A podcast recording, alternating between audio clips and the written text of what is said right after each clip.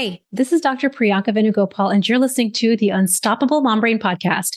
Episode 73, a conversation with my client, Dr. Emily Heasley. Emily is a busy OBGYN physician with little kids. And the one thing that she said she wanted before our work together was she wanted to feel a simplicity and a sustainability with how she lost weight. Emily shares on the podcast episode today how she stopped experiencing decision fatigue and felt so much more flexibility in the way that we lose weight inside the Unstoppable group compared to every other strategy that she had tried in the past. And most importantly, Emily shares how she created so much more time energy and bandwidth to live the life that she wanted.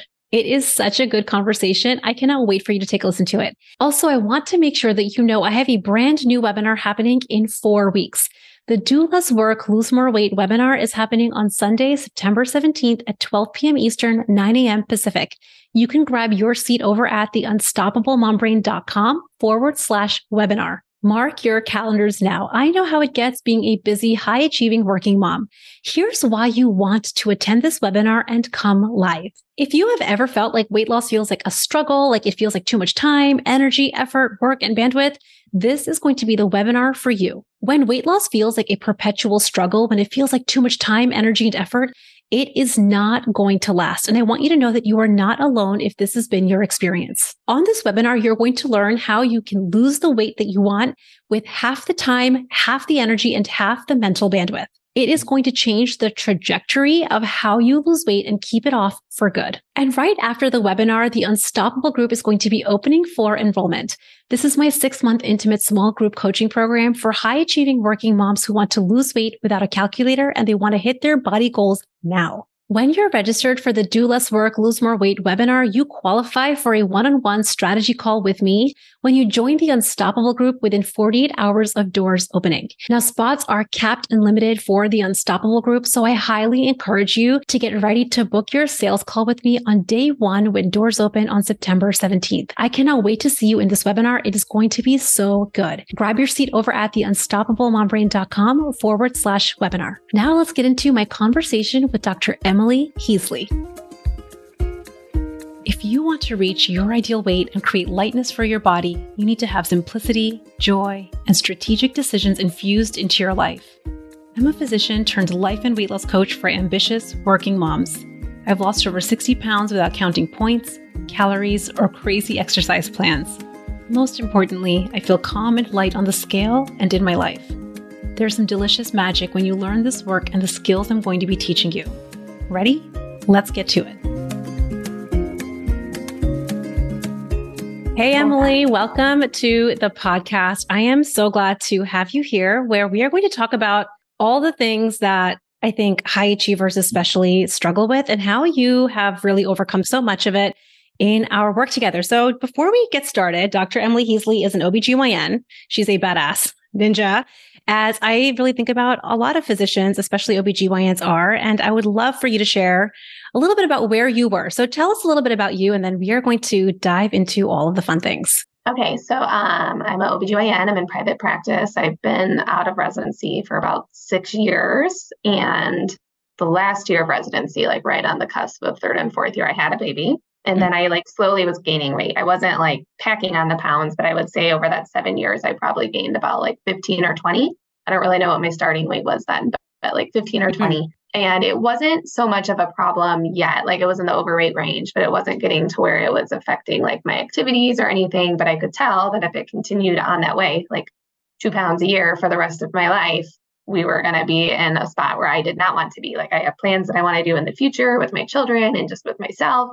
And I had tried a lot on my own before and nothing worked. And so I was just frustrated. And then I was worried it was just going to continue to grow and grow and grow. And there was no way to go backwards. So I was listening to a separate podcast about gynecology, interestingly, but you were a guest there. And so that's how I found out about this group and how this all got started. I love it. So I remember one of the things that that you said when we first spoke on a consult, like I think this was back in January or February of this year. One of the things that you said is, I don't want to diet. I think that that was like one of the very first things you said. You had tried calorie tracking and you said, I hated it and I don't want to diet. You also said, I have this written down. That's why this is like so fascinating. You said, I don't like rules and I don't want to think about it. Does that sound like you? You're that like, sounds yeah. like me. Ah. so tell me, I just want to kind of help, you know, anyone that's listening paint a picture of where you were before we started working together. You said, tell what were all of the things that you had tried in the past that didn't work? Because you you noticed after you had your your babies, like you started gaining a little bit of weight every year. What did you try to undo some of that, or were you even trying to do anything about it so at that time? I think well, after the first baby, I only gained 11 pounds that pregnancy, which is not recommended, but Right. That was really easy. I was just like, I walked out of the hospital probably weighing less than I did prior to pregnancy. Um, yeah. But the last two, I gained like the appropriate amount of weight and it just, mm-hmm. I lost it, but then I kind of just slowly crept back in over time. And so with those ones, I think I did mostly calorie counting. I wasn't big on restricting like what, what I can and can't eat. I was just like, that's fine. I can have this whole bowl of ice cream. If it's 800 calories, I just won't eat later on. And so that's kind of what I did. But I hated logging into my phone. I hated having to search for the food. I hated having to be like, how much did I eat? Because serving size is not necessarily what I was eating. And I, mm-hmm. it just got mm-hmm. very tedious. Like it would work for a while. And then I got tedious and I was like, I hate this. It's fine. Like I'll just stop and keep what I'm doing and it'll still work magically in my mind. Magically, it would just still work. But right. That's not how it goes. Okay, so I love this. So you lost the weight after you had your kids, but you said it slowly crept back on. And do you think it slowly mm-hmm. crept back on because you were doing this like it'll magically work itself out? It's I, I don't want to log, I don't want to track.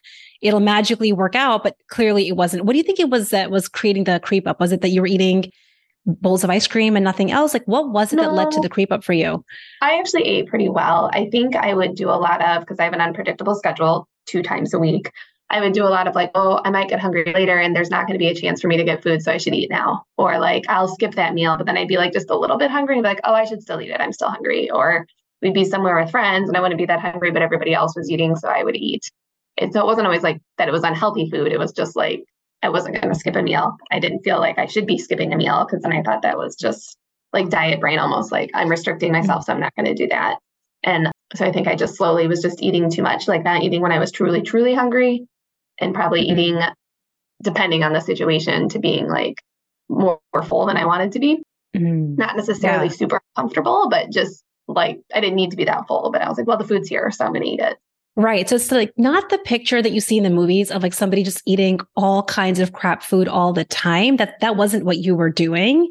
But what's so fascinating, I think this is probably so important for somebody that's listening to this to know is that's not how we gain weight. That might be like on in the movies you see, or like maybe you read in a book, that's how people gain weight, but that's not how we gain weight. It was little moments of basically eating when you weren't hungry, eating because you were worried about being hungry later. Everybody else is eating, so I'm going to eat. It was like little moments like that that started to kind of accumulate. And that was, I'm curious whether you feel like that's what led to the creep up over the years that you were worried about it getting out of control. I think so. And then I also think now that I have children and I didn't used to do this, like I would just grocery shop and put my stuff away, but like I'm making lunches every day. So then I need a little bit of whatever I was making them. Like there are other like snacks that mm-hmm. prior to this, I they just weren't in my life. And now that they were, it was like easy to just eat a little bit of that and not even really notice it because it's a little bit at a time. But if you're doing that two or three times a day, every single day, that's going to add up to a lot of it. So, mm, yeah. Okay. So when you think about like some of the things that you had talked about before we started working together was like, I don't like rules and I don't want to think about it. What do you think it was before we worked together that you felt that way about? Is it that you didn't want to be that way forever? Like you could probably stick to some rules for short periods of time. You could log or track for short periods of time, but that's not the way you wanted to like live forever. What was it about rules and not wanting to think about it for you that made you be like, that's not the way for me? So I think with rules, rules are interesting because I like rules in some parts of my life. Like I like rules in my job because it tells me yeah. what to do next. Like if this is happening, then you do this. And that I like. I think with the rules, well, first of all, like my mother dieted a lot when I was younger and it annoyed me because she'd always be like, I can't have this and I can't have this while everybody else was eating. And I just found it annoying. And she's a normal weight, so I don't know. But and I think with the rules is I didn't feel like me saying I can't have dessert or like that's not going to be a long-term solution. And I knew that. So to me, it mm-hmm. just felt like, what's the point of restricting if I'm not going to live like this forever anyway? Mm-hmm. And so I think I was just like intuitively, I knew that wasn't really going to be a something that had good longevity in my life. So I immediately was like, no, that's not the answer. But I didn't know what other options there were. So, right. So it's like you knew and this is i love that you're bringing this up because i think high achievers and working moms and we know in the obgyn community, rules are super valuable. Like having protocols and rules, I think it's like this, it creates a safety zone for for us, right? When we're, we have so many things going on. And I think one of the things you had said is you experienced decision fatigue. That was the other thing that you wanted to get out of decision fatigue. I remember you mentioning that. And it's kind of this, this interesting catch 22. It's like we don't want the rules. We also don't want to be in decision fatigue. Right. And I think that rules help us free ourselves from decision fatigue. But I think that what you're saying is the way that you had been following quote unquote diet rules is not the way you wanted to maintain your weight forever. Like you're talking about your mom and just her saying, like, I'm not allowed to eat that. I can't eat that just felt annoying. You didn't want that for yourself forever. So if it's not that type of rule, I'm just curious, what are your, what do you think about rules now after our work together? I mean, I think what I like about because I do have specific rules. We can talk about that later, but like I have specific mm-hmm. rules like I'll only eat when I'm this hungry and I'll stop when I'm like this. But um I think now there's some flexibility within the rules, which makes it a lot more like I can see it lasting long term versus just I'm going to live like this for three months and then I can't do it past that. And so I think the flexibility in the rules helps a little bit. And knowing like, okay, if I break a rule one time, it's not it's not the end of the world. Like I can just pick back up and start again the next meal day, whatever, depending on the time of day. But mm-hmm. I don't have to just be like, okay, now they're all gone. I'm not doing it anymore. Right. So it's it's almost like the difference. I think then we, we should definitely t- touch on this later too. I think the difference is before we did our work together, I think the rules felt very all or nothing. Like I'm not allowed to have this and I can have this. And if you eat the thing you're not supposed to have, we go into a cycle of like kind of some blame and criticism. And there I go again. It's never going to work. Whereas what we do together in the Unstoppable group is we kind of retrain our brain to think about rules as like guideposts. I think about like any quote unquote rule as simply like a, uh, like a tool you have in your back pocket that you get to decide is today the day that I want to utilize this rule? Is it, and it's like a, an area of flexibility that you get to decide with total agency whether this is something that's going to serve you. Does that sound like, does that sound true for you? Yes, and it feels better that way. And I think before, and we recently, I just realized it like a couple of weeks ago, like I don't have really strong negative self talk. I'm not like, oh, you idiot, you shouldn't have done that. But it was really, really subtle. And it was just more like, well, it would have been better if you would have done this. Like it was just like, like you could have just done a little bit more, just a little bit more. The number would have gone down more if you just didn't need that. Like, so I yeah. think it wasn't quite as obvious to me until yeah. I started really like digging deep. And then all of a sudden I was like, oh, wait, there it is. That's what that is. That, yeah, that was your flavor, right? I think that that's so good because some people really do have that overt oh, really overt negative self talk. But I think you and I are very similar in that sense that I never thought of myself as someone that had negative self talk. I'm like, I'm a fairly like practical and positive person. Like, you know, I see the glass half full often. Yet I think our flavor of negative self talk can be so much harder to figure out because it's so subtle. It's like, yeah, if only you had just done a little bit more. If only you had just done, mm-hmm. right? I was just going to say, I think like in other parts of my life, doing a little bit more always helps me. Like if I do a little bit more, it's saving me work down the road. Or if I do a little bit more, I will get into medical school. Or like, you know, like mm-hmm. all these other just a little bit more put me over the top. But in this mm. situation, it's not great. So it's not great. And it just doesn't feel good. Okay. So let's just rewind for a second. One of the other things that we had talked about before our work together was you do have an unpredictable schedule, right? So some days of the week, it's very regimented. You have office hours, you have a routine, but then you're also on call at the hospital a couple days a week or a couple weekends a month. And you can't predict your exact schedule, your exact meals, how much sleep, which we have really coached on a lot, how much sleep you're going to get. So what do you think it was about your schedule before we started working together that felt like a barrier to how you were trying to lose weight before? Like your time, your effort, your energy. What did you think before? Well, one of the things was we cover two hospitals, and one of them is much slower, and it's rare that we're over there. But occasionally, I have to go back and forth, and I usually pack my lunch just at baseline. But I was like, oh, then I got to haul like three meals of food because I might not be home for 24 hours, back and forth, back and forth, worry about the refrigerator. It just seemed like a huge process but there's often free food on labor and delivery because patients buy free food for everybody. So then I was like, oh, that's fine. There'll just be something there, but it's not usually very healthy food. So it's like donuts or like they give a bunch of candy or you could go to the hospital coffee shop. But again, the options were more limited that way. So then I think I was, I don't want to say lazy because I wasn't being lazy, but I think I was just kind of depending on something that was already done for me that I didn't have to think about to manage like what I was going to eat. And also, again, a lot of the like well, I may not like if I knew I had a busy day when I got signed out, I'd be like, well, I have to eat breakfast now because I'm not going to eat until 6 p.m., even though I wasn't hungry. Mm-hmm. So I think there was a lot of stuff going on like that where I was eating when not hungry to like prepare for later mm-hmm. when I was going to be hungry and couldn't eat. And then I was just eating a lot of food that was already there that wasn't necessarily the best choice. So I think that's where I was at kind of. Yeah. What do you think? What did you used to think about how much time and energy and work and effort it was going to take to lose the weight you wanted? And more importantly for you, I think it was like to stop the creep up from continuing. Well, like what did you what did you believe it was going to take? Time, effort, energy, work. I would have to. I think I just back to the calorie counting. Like I think I was just mm-hmm. like, nope, I'm just really going to have to keep track of it. And that was the other thing with calorie counting that I hated was if I was going back and forth, I didn't always have time to enter. So then I'd be like retrospectively trying to figure out what did I eat today? Did I actually that much or did I eat more? Like, but I think I thought I would just have to do that forever. And like also, I mean, somehow like just use like willpower and manage through like, you know, strong arm through not eating the donuts in the lounge or like in our office or whatever. So I think it was more like that, like just like don't even go in the break room. You're not, you don't want to eat it anyway. If you see it, you're going to eat it. So just stay out of there, things like that.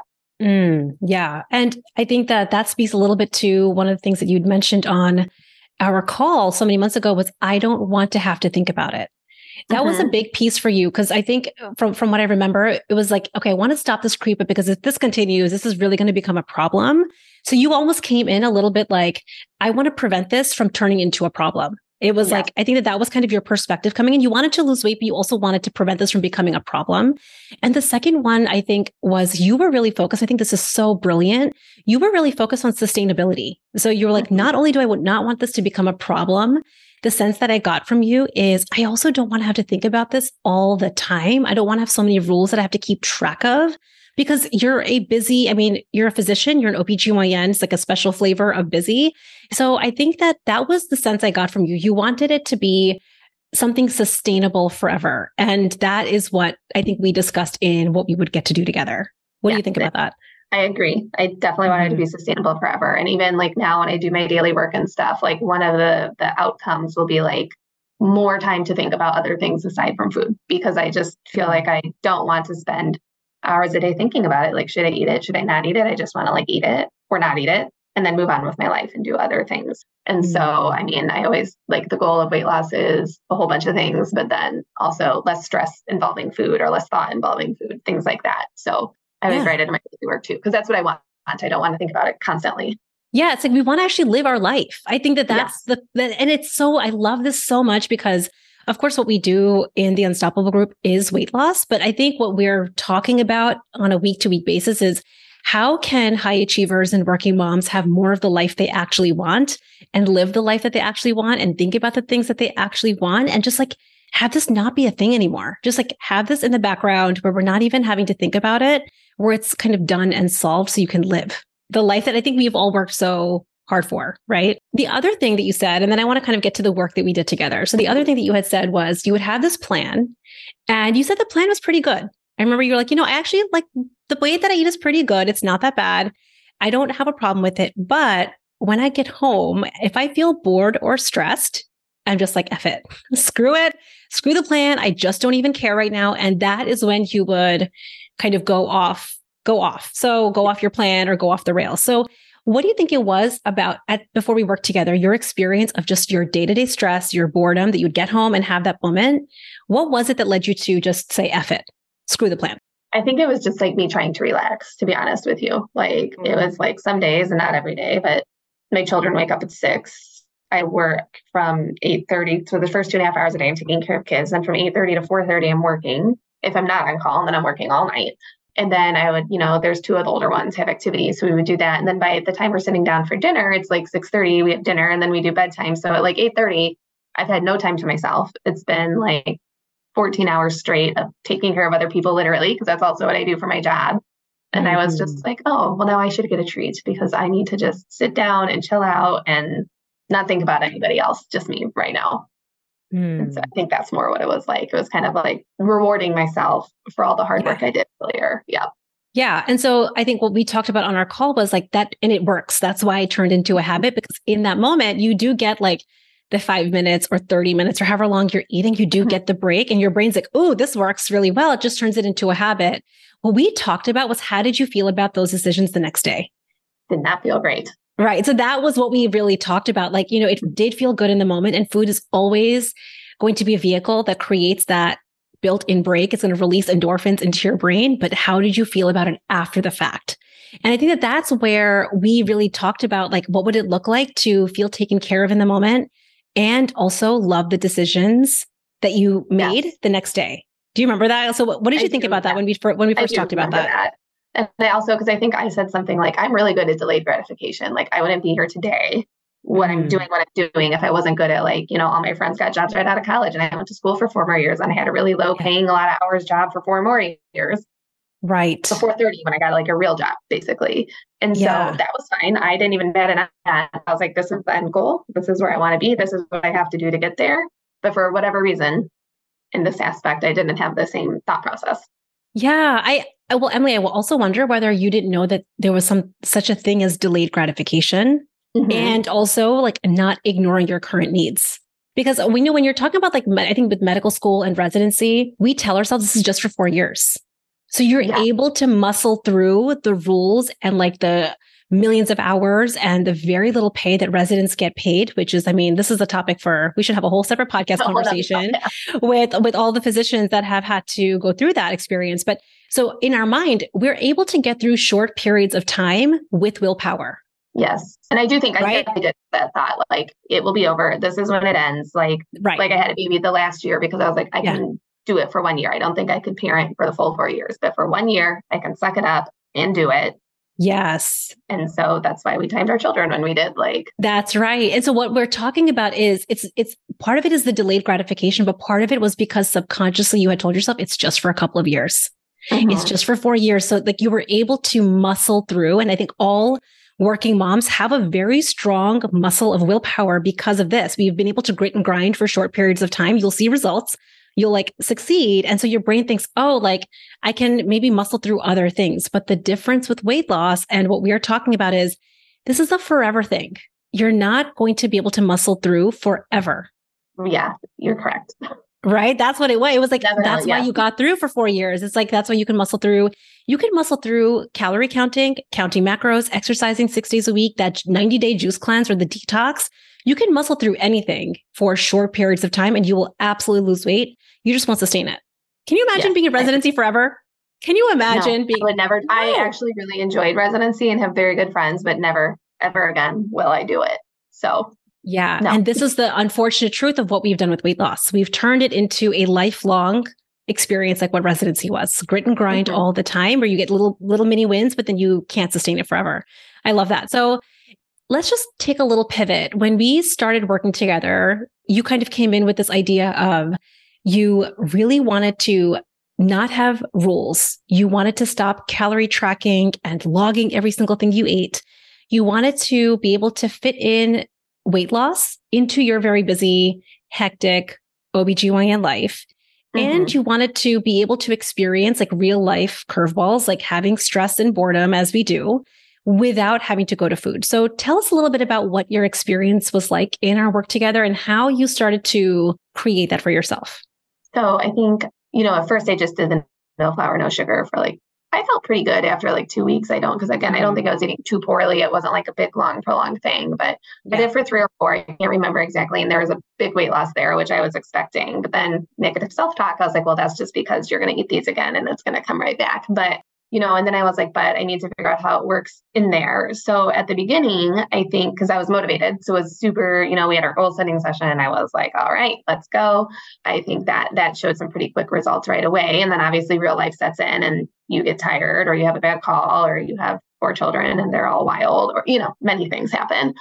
But I, think, you know, one, the daily work really helps me. I think there's only been two weeks out of this whole three or four months that I haven't done it daily, which I think is helpful because even at the beginning, it seemed repetitive. And it's still like I'm writing very similar things till I wrote at the beginning, but now they like mean more to me because I like mm. can see it working and I believe it a little bit more when I write it. Like I'm like, yeah, this is how it's going to be if I keep doing these things. So that reinforces it, and I believe it more than when I started. And then like I think our weekly coaching calls really help just kind of zoom in, and even listening to other people because even if it's a different situation, it applies to a lot of different ways in my life. And I'm like, oh yeah, that makes sense, or that could happen to me. So that's good to know for the future. Or there's a really similar situation going on and just listening to you coach them i'm like oh that's an interesting way to think about it that i didn't think about before so i think that has been really helpful too because it's not just my experience it's seeing how other people have similar problems or even just different problems but handle it in a similar way Mm-hmm. And I think all that's been really helpful. And then over time, as well, A, like there's been results, but B, I just feel better in my life. Like I do not feel as stressed. I I still have the weekly coaching calls and the daily work, and I still feel like it's less work than what I was doing previously, which didn't have all this extra stuff. I think that just in my overall life, I feel less stressed and less tired, and I have less decision fatigue, like I said at the beginning. And I think that's been really helpful as well. Yeah. So. so there's a there's a few things that you said that I wanted to kind of tease apart. So the first thing was like, and I love that you experience this with the intimate group. And this is something that I have my intention in creating the Unstoppable group was to create a very intimate community of like-minded high achievers. Now, everyone in this group is not a physician, right? So we have attorneys and we have veterinarians and professors and team leaders and people in tech. Like it's so fascinating how we have different industries, but everyone identifies as a high achieving working mom and how just being in an intimate room like that, you've gotten to see and kind of learn from the coaching that somebody else has gotten. And maybe you might not be experiencing right off the bat, but you're like, ooh, I can totally experience that happening. I remember, I think it was Anjali who sent me a message and she was like, I think Hope was getting coached on something. And she said, change the time and the place. And that I can so see that happening for me. So I'm curious what your experience has been. Yeah. So tell us, tell us a little bit about like your experience of watching somebody else get coached on something that was impactful for you? I think usually my feelings when somebody's saying, well, like there's two veterinarians in my group, so it's not exactly the same thing, but it's similar enough. So yeah. sometimes when they're explaining, like, and there's so many patients and there's not enough staff, I'm like, yep, mm-hmm, I feel you. Or I think there's that one about the OR where I was just like blown away because I was like, that would never happen with humans. Oh like, my gosh, I remember like, that. Yeah, yeah. The yeah. hospital would be like yeah. bending over backwards to make sure that didn't happen. But even like I have frustrations in the OR and I was like, yep, I have been there and I have been really frustrated about it. So even if it's not actively happening to me, I can think yeah. in the last 10 years, have I had something similar happen? Yes. And then it kind of removes my emotions from it because it isn't happening to me at that moment or it didn't just happen to me. Mm-hmm. And so it mm-hmm. makes me more of an objective observer. And that kind of, I think, helps because in your coaching car, I'm not super emotional about anything because I've already, I'm not right. going through it right at this moment. And that helps me think about past experiences or it's going to happen again. Like there's always going to be frustrations. So it kind of also right. helps prepare for if this happens to me in the future, what will I do about it? Oh, that's so it's and I think that and I've experienced this too as as a client. It's like when you're in the coaching, like can we say the coaching hot seat? I don't know how to say it, but like when you're in the coaching hot seat and you're in your own problem, it feels more charged. It feels so much more like every thought feels like a fact, right? So I think when you're getting coached on it, it feels a little bit visceral and a little bit different. But what you're referring to is when you're observing somebody else get coached on their obstacle, on their frustrations at work, it's like you're able to see it a little bit more objectively and actually take it, I think, in a very different way, which I think is the best marriage of both to get the like the personalized attention, but you also get to learn from others, which I just yeah. love. And I think it's like, I don't remember which video it is, but we have the little curious scientist. That's kind of how yeah. I think about it. I'm just like, oh, yeah, that's interesting. Yes. Versus when me, if I'm like really mad or upset about something, I'm like, it's not interesting. I'm just mad. Right. So yeah. I think that's what's nice about it too. That's so good. And actually, you know what I think is it's, it's fun to think about is you get to be that also for the other people in the group. Mm-hmm. You know, like yes, when you're getting sure. coached on something, I can see everyone's eyes like, oh, like and in the comment box, it's like you can see people responding, like, oh, that's so me, or oh, that's so that totally happened for me too. It's like we kind of get to be that in in a group. And I'm just curious, can you just share? Because I feel like this is a thought that some people have that group coaching can turn into like like a hate fest or a commiserate. Like we're all just sitting there commiserating. Mm-hmm. How is coaching in a group different than us just complaining about our jobs or just complaining about our kids or our partners. What's the difference for you? So I think the difference is is you give us different ways to think about it. So like if you were not there and mm-hmm. we were just all venting, it would just be bad thing, bad thing, bad thing, bad thing. And everybody is positively reinforcing that and saying, like, yes, I get it, that's horrible. But like there's not really a solution to any of the problems. Everybody is mm-hmm. just complaining and being mad. And not even that there's always a solution, but like I think everybody would just kind of go down the track of like, yep, our jobs are hard. This is so hard. We're so stressed. And nobody actually thinks of a way out or mm-hmm. can kind of dial everything back so you can think about it in a different way or think of a way that might fix it for you specifically. Like everybody's going to have different solutions to things, but like what works best for you. And I think that's what helps is you kind of point those out like, well, what would you do differently? And then you have to think about it. And I think that's really helpful. Or I don't know that that would happen without a coach sitting right there and telling you that. Yeah. And I think that, you know, commiseration, I almost think of it as like, you know, sometimes it's like the friend's best way of offering empathy. If somebody is like sharing the hardships of their job or of their partner, of their kids, like as a friend, the one thing that we do is like, oh my gosh, I totally get you. That happened with me too. I totally see you. And I think as in a friendship, that's kind of one way that we express that we love each other and we care about each other is like through commiseration. Sometimes it's important to recognize the difference between having a friend circle where you share problems versus being in a coaching, like an intimate coaching group where you solve problems. The other thing that you had mentioned was, you know, at the start of our group, we start with our strategy workshop where everyone mm-hmm. kind of comes in and you have this like fresh gust of, it's like the fresh energy, fresh start motivation. And as I even share on the workshop, like this is going to be gone in a few weeks or months. Like that feeling of motivation, that excitement of the, the newness of a brand new program is going to be gone in a few weeks and a few months. And this is what happens with anything new, right? That we start. So how did you and in our work together, how did we combat that? How do I really how do you think that that we combat that in the unstoppable group because motivation is totally going to go out the door? I mean, I think for me, what's really helped is being like, this is the goal and this is why it is important to me. Whereas before I was like, just this is the goal and I would say this is why it's important to me, but like at a much more superficial level. Now I'm a little bit deeper into like why, like why do I want to do these things? Why, why, why, why, why? And so I think for me, I mean, and everybody may be a little different, but even if I'm not feeling super motivated that day, just like doing the daily work, actually reminding myself of why I want to be like this and why I want to do it and what how it will benefit my life for the rest of my life has helped me stay like even if I'm not super motivated, I'll be like, nope, I'm just going to do it anyway. Mm. And so, and then the next day, or reminding myself, like, it's the same thing I tell myself when I work out. I never want to work out, but I'm never upset after I do it. And so I'm like, oh, I should have right. like, and so reminding myself that like, well, tomorrow I'll be happy I didn't do this right now. Yeah. I'm be annoyed. But like tomorrow when I didn't eat like a piece of birthday cake after everybody went mm-hmm. to bed or something, I will be really excited that I didn't do that versus how I'm going to feel tomorrow morning if I did eat that cake and I wasn't hungry for it in in your what's the difference? This is i'm so glad that you're bringing this up as an example. What's the difference between the way that you take action even when you're not motivated now versus like the muscling through? So one is like i have to not eat the birthday cake. I'm not allowed to eat it. I'm not supposed to eat it. And like you kind of muscle through versus what you're talking about which is a, which is what we do right? It's a totally different experience of how to take action when you're not motivated. What's the difference do you think?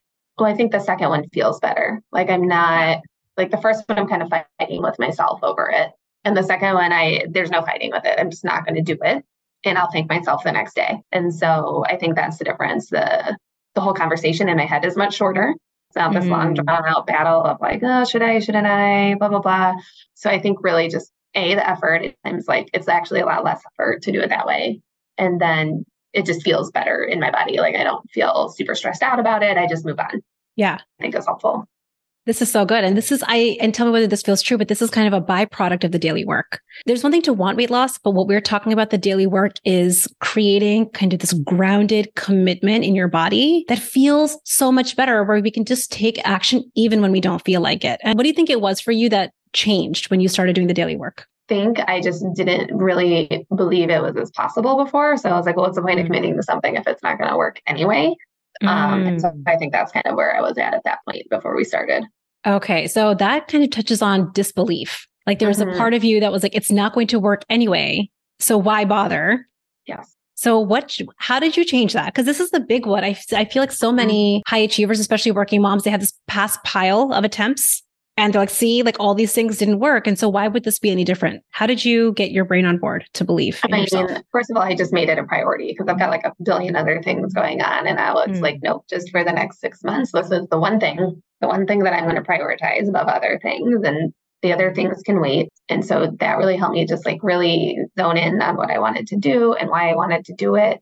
And then I think, well, A, when you start seeing results, but also I just I think I've seen results in other areas of my life. Like I'm not as stressed out about other things. And that just feels better. Like I feel like I'm more well rested when I wake up in the morning. I'm a little bit stressed this week because I'm planning a birthday party. But outside of that, you know, I just feel like I have less. I'm sure I'm making the same amount of decisions during the day, but there's less arguing in my head about what I'm doing. So I just yeah. feel less tired when I get home and I feel better and more energetic. And I think over time that has kind of just been like, well, do I want to be like this for the rest of my life? And the answer is yes. Mm. And so then I can believe I can continue to do it because I want to feel like this versus how I was feeling before. Um, yes. Um, So I love that. And and what you just shared is I love that you you brought this up is you made a decision to prioritize this. So I'm curious that moment that you decided I'm going to prioritize this. How did you come to that decision? Like why did you make the decision to prioritize this now? And then what was the trickle effect at work, at home with your kids? So I think I was just frustrated. Like I just like reached my point of mass frustration. And I knew yeah. that the other things I tried or the other options that I hadn't tried, but they just, I was like, that's not, I'm not going to like that and it's not going to work. So there's no point in even going that route. And so that's how I kind of finally was like, you know what, we'll try this. I've never tried that. It seems like a better way of thinking about just life things in general, not just food. And I did kind of have like an epiphany right before I signed up, but like, I was like, well, if I'm not going to prioritize it, then I'm never actually going to do it because I'm going to prioritize everything else above it. So mm. I I don't know where that came from. I just did, and so that's kind of mm-hmm. where I came to with that model. Specifically at home, it's been a lot better. Like I'm just like, okay, we're not going to do that today with my kids. It's not a big argument about something. We're just not going to do it. They may cry a little, and that's fine. We still made the decision, and we're going to move on. And so, and that's like with anything, not just food. And so I think I've kind of used it a little bit more with my parenting, and then I don't feel as guilty about their temper tantrums or other things. And I think that's helped a lot as well. Yeah. You were saying that you feel a lot less stressed now and a lot less fatigued when you wake up. What do you think it was that created that? I think just every day I was getting up and I was like, oh my gosh, there's so many things to do. And then I gotta like, like for instance, when I'd be like, well, if I'm not going to eat for eight hours, I should eat now. But really, if I'm not eating when I'm not hungry, I actually have more time.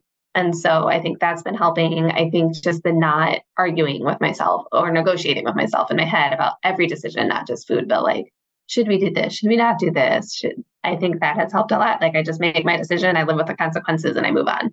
And then stopping and actually like taking time to calm down before I just react has also helped a lot because then I usually don't regret the decisions I make because they weren't made in like the heat of the moment without actually processing what I was feeling or thinking or mm. I love that because it sounds, it's, I, I think that this is kind of the whole point that what you had wanted at the start was you wanted to get out of decision fatigue. Mm-hmm. You wanted to mm-hmm. stop having so much mental chatter. You wanted to stop thinking about it all the time. And it sounds like some of the quote unquote rules that we really worked on, which are super flexible, but it kind of created this roadmap of just like, just follow these rules and you can free yourself from decision fatigue. Losing weight the way that we do it in the Unstoppable group actually saves you time, energy, effort, bandwidth, work, and it trickles into other areas too. I'm curious yes. what your thoughts are on that. I think it definitely saves bandwidth for sure. Like I just, it's not, I mean, I still think about it, but the, the proportion of my thoughts is much, much less than it used to be. If I know I'm not like I wait, I sometimes I eat breakfast because I'm hungry and sometimes I'm not, but I'm not spending 20 minutes a day being like, well, what then should I have for breakfast? Do I have time to make this? Do I have like I think that has cut down a lot. Or just knowing like if there's not time, I it's okay to be hungry. So I don't have to like stop and eat. Even if there's mm-hmm. not time, I'll feed myself later and it'll be okay. I'm not going to waste away in three hours. I might be hungry, but it'll be okay. That's helped a lot because I'm not taking time to eat when I don't actually need to eat just because I feel like I should be eating. Mm, I love that. I wanted to share, share two other points. One is you have been one of the most consistent auditors of your work on a weekly basis. So one of the things that we do together, and this was something that I would say if you're not hitting your dream ideal weight and you're not getting results on a consistent basis, it's because you don't have an auditing process in place. And most mm. of us don't have an auditing process in place. If you yeah. track points and calories, like we just haven't. Yeah, one of the core fundamentals. Yeah. So one of the core fundamentals that we do in the Unstoppable group, and I really hang a lot of our efforts on this is to teach us all how to audit our results on a weekly basis. And you have been like on fire on fire with oh. your weekly audits, how you share. And like, I love it because you're, you're at the point now I'm noticing that you know, you're catching when you, when we get to like what didn't work well and why it didn't work well, you're catching it so well. And you're just able to like now make your own small, powerful tweaks really effectively. So I'm curious, like, what is it that drove you to show up so well in your weekly audits? Even when you might have had a week that you gained a pound, you still came in like, I'm so proud of this pound. Like, I have no thoughts about it. Like, you audited so well. I could go on and on. I'm like such a fan of how you did that. So share with us how you did that and what was the impact of you learning that skill? Um, you know, I think I actually feel better after I do it because before I'd be like, I don't know why I gained a pound or like I lost two pounds, but I know why, but it wasn't very fun. But I, I gave it very superficial thought and then I just moved on to other things in life. Or like if I gained weight, I'd be like, well, now I have to do this in the next day to lose it right away. Like, and so I don't do that anymore. But I also think auditing helps. And there have been times where I don't notice it in the daily work or like I don't notice it. But then when I'm actually sitting down and writing about it, like I think because my weight was the same last week And I really mm-hmm. did not over like I ate when I was hungry. I wasn't eating when I wasn't hungry. But then I was like, oh, but actually I think I was completely full when I was done eating.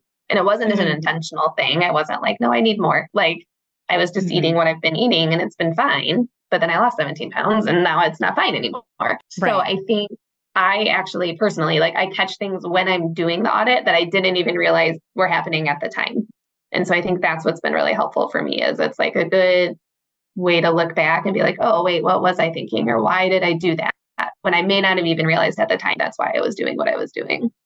That's right. And I think what I've noticed you said, because I was looking at the past few audits of yours, you have actually even said, like, as I'm writing this, I noticed that and I yes, think it's it so fascinating because it's like, because, you know, I, and I, listen, I've done this too. I'm like, I'm doing it all up here in my head. Like, I'm just, I know exactly why I gained a pound is because I ate like an asshole.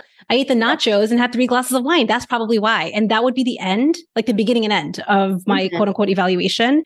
Whereas kind of the step by step process, it's definitely tedious, but it's way faster to do an audit and know why you gained a pound than to never do an audit and just stay stuck on the scale forever. Like before, I just would, like you did, like, oh, well, it's because I ate all this bad crap the night before. Like, right. I don't think I ever like thought about it. And now yeah. I'm like, wait, this is like, as I'm writing it, that's when usually comes to me. I'm like, oh, right. yeah, that would be why. I, and so I think that's yeah. been really helpful as well. Like I actually so enjoy it. I don't necessarily know that I enjoy it when I sit down, but by the end of it, I'm like, oh yeah, I feel better now. And then I can. The last thing that I wanted to bring up, and this came up in our coaching call, I think maybe two or three weeks ago, where you said something along the lines of like, it's gotten easy and you felt a little uncomfortable. Oh, yeah. You're like, yeah. I mean, it can't be this easy, can it? Like, can it actually? And it felt uh, like it was disconcerting for you. And you're like, I'm worried. What if I become complacent? Like, has this become too easy? Tell us about your experience of letting it become easy and how we solved for your worry about complacency. So I think I think when it really hit me was I think because it was it was that call after I had been awake for like 28 hours and I mm-hmm. don't even I mean I slept for three hours and I I mean like every ounce of crap in the house I could eat. I ate it. No one was yeah. home. I mean I husband leave with the kids because I was like I don't want to see any people. I've been taking yeah. care of kids all afternoon. I have slept three out of the last 36 hours. Just get out. Like I want to be quiet on the couch and watch TV and I went to bed early and the next morning I went I was fine and then I was like I didn't care that I did it, I guess. Like, whereas before yeah. I would have been mad at myself.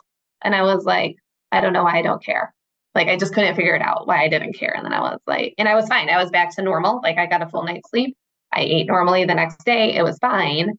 But I think I just was like, I thought I was like tricking myself. I was like, shouldn't I care about this situation? And then we coached about it. And I was like, and you, I, it only happens three to four times a year. And you're like, well, then it's not a problem because it's not like, I don't feel bad about it. I know it's not how I'm going to be all the time. It's not a recurring issue. So why do you? So then I think the next week I was like, I don't know. I just feel like I'm still tricking myself. And then I think somebody else brought something up mm-hmm. about complacency. And then I got coached on it. And I think, and I think what was really reassuring is like you laid it all out on a little diagram, but basically there's a plan. Like I already have a plan in place. Like if this happens, this is what I'll do. Whereas before I didn't necessarily have a plan in place for what I was going to do as I lost weight and felt better and like was I'm not at maintenance yet, but like when I get there, like what's the plan? When do I start needing to worry again? And I think having a plan actually yeah. eased a lot of the like future worry. Yes. And I think that the, what we came up, there was two pieces. One was you were kind of equating caring with negative self-talk. Like, shouldn't I be mad at myself as though that is how we care about ourselves? And that was the first piece we kind of had to obliterate that. Like you can care yeah. and also not have like negative self talk. And that's how you overcame and just kind of like undid, right? The overeating that you experienced yeah. that day. And it and felt then, really weird it felt really weird. And that, that's, I was like, I know it feels uncomfortable to not have negative self talk, but like imagine the impact. And then like you kind of prove that to yourself. But the second piece was that worry. Like, what if it doesn't last? What if I gain it all back? And what we did was we were like, let's give your worry the attention she is clearly asking yeah. for because mm-hmm. in the past it hasn't lasted. Your brain is very normally looking at the past and be like, see, but those times didn't last. Why would this time be any different? And I was like, let's answer the rhetorical question. You don't ever have to worry about gaining it back or ever worry that you're going to undo all the work you did. Here's our game plan. And it was such yeah. a simple, it's like, oh yeah, duh. Like this is such a simple mm-hmm. way for me to never have to worry about gaining it all back. How did you feel after that coaching? Cause I think that that's a big one. People are like, well, I know it'll work, but like, what if it doesn't last? Felt a lot better. I was like, that makes sense. And mm-hmm. it wasn't super like I could see myself doing it. I wasn't like, oh no, that's really hard. I won't be able to do that. I was like, that's not, I'm already doing most of those things now currently. So I know I can do it. just even having a plan made me feel a lot better. Yeah. And I think that that's important to, to give our, give ourselves that. I just feel like, you know, the way that you have been hitting your goals and kind of showing up in the group has been such a beautiful example of how you can be a busy, high achiever, working mom with unpredictable schedules and little kids and all of that and still do this work in a way that is probably taking less time, effort, energy, and bandwidth than you not solving this problem. Yeah, I agree. It's definitely it's yeah. not that much time. I do like five or ten minutes of daily work a day. It just depends on the time I have. I also like I like lock myself in my bedroom and nobody disturb me, which is very rare. Um, and the same thing with the evaluation. And then I still feel like I have that time because I'm not so exhausted from other things or like worrying about it. Like I, I use the time to make the food versus using the time to just worry about what I'm going to do for the next day as far as my eating goes. Or, you know, mm-hmm. so that part has been eliminated. I can use that time to do other things like just relax yeah. or read a book or not sit there and think yeah. about it. Absolutely. So, just one final question. If somebody is considering the Unstoppable group, they've been listening to the podcast and your story is resonating with them, and they're like, you know what? I, they're like kind of on the fence about it. What would you tell them about the investment, what it's been worth for you, and why this would be a decision that they might just love. Okay. Um, well, I do not regret it. So we'll start there. But I think mostly, you know, I think what's helpful is it it doesn't it is really nice to get like help on your weight, but, but it just trickles into every area of your life, like you've said. So sometimes, and we don't have to go into models right now, but like when I'm dealing with my kids, I can use that. And sometimes that helps a lot, or my husband, or when my kids are having a hard time dealing with something, I'm like, well, you know, like just think about your thought before we have to react or do anything to it. Like, how can we make it better? And I think really just in that aspect, it has really gone into other areas of my life. It has decreased the amount of I don't want to call it like anxiety because I wasn't really anxious about food, but like ruminating about food constantly. Like, well, what am I going to do? What should I do this? I don't know if I should do this. It's really decreased the amount of extra chatter, which has left my brain open for other things, which I feel just less tired at the end of the day. I feel more relaxed at the end of the day. And it also has really just helped me like, I mean, I had pretty good confidence going into it, but now I have more. I feel like it's really, mm. and it's also, I feel like, again, it goes into a bunch of other areas of your life. So okay, great, I want my weight loss to be forever and just to maintain my weight. But like that can go on to the other things. Like I want to have less decision fatigue, fatigue forever, or I want to be able to like feel actually like feel and process my emotions forever, not just for the short period of time. So I think there's been a lot of different aspects of it that have just really helped me feel better overall, like in my whole life, not just with weight loss. Mm. So Emily, I love it. Like Thank you. You're welcome. I know. And the small group is so, nice. isn't that just the yeah. best thing? It's yes, because I think you get a good chance. Like I never feel like I'm going to get ignored. Like I know there's time for me if I have something. But then at the same time, if I don't have something, I still get something out of it because I can watch other people be coached and learn from that as well. So yeah, I feel like intimate small group is just the best mix of everyone gets the personalized mentorship and coaching that they want. And you get, just get to grow from the wisdom of the coaching of others, which yeah, you get more than just yeah. yourself, and you get to see it in other aspects. And I think that's really helpful as well. So good. Emily, thank you so much for coming on the podcast and sharing your whole story and just being such a rock star. It has been such a thrill having you here. And thanks. Thank thanks for having me. One of the things that I am on a personal mission on for high achieving working moms is to really show you that to lose the weight that you want in the most simplest and sustainable way does require that you do things differently than you have in the past. I think Emily's story today was such a perfect example of how she was willing to challenge all of her old ways of losing weight simply because she wanted the most sustainable forever strategy. I want you to know that we are going to be covering this on my webinar on September 17th, Sunday at 12 p.m. Eastern, 9 a.m. Pacific. Grab your seat over at the unstoppablemombrain.com forward slash webinar. You are going to want to come to this webinar if weight loss has felt like a struggle for you. If it's felt like it's taking so much time and effort and work and energy, I promise you whatever results you do create are not going to be sustainable. On this webinar, you're going to learn how to lose the weight you want with half the time, half the energy, and half the mental bandwidth. It is seriously going to change how you lose weight and how you feel better in sustaining your results. And the Unstoppable group is going to be opening for enrollment right after the webinar. This is my six month intimate small group coaching program for high achieving working moms who want to lose weight without a calculator now. Plus, when you are registered for the webinar, you qualify for a really special bonus. When you book your sales call and join the Unstoppable group within 48 hours of doors opening, you are going to get a one on one strategy call with me. Trust me, this is a bonus you do not want to miss. So grab your seat over at the unstoppablemombrain.com forward slash webinar. And I will see you on Sunday, September 17th at 12 p.m. Eastern, 9 a.m. Pacific. I hope you guys have an amazing week. Bye. Thanks for listening to the Unstoppable Mom Brain podcast. It's been an honor spending this time with you and your brilliant brain. If you want more resources or information from the show, head on over to theunstoppablemombrain.com.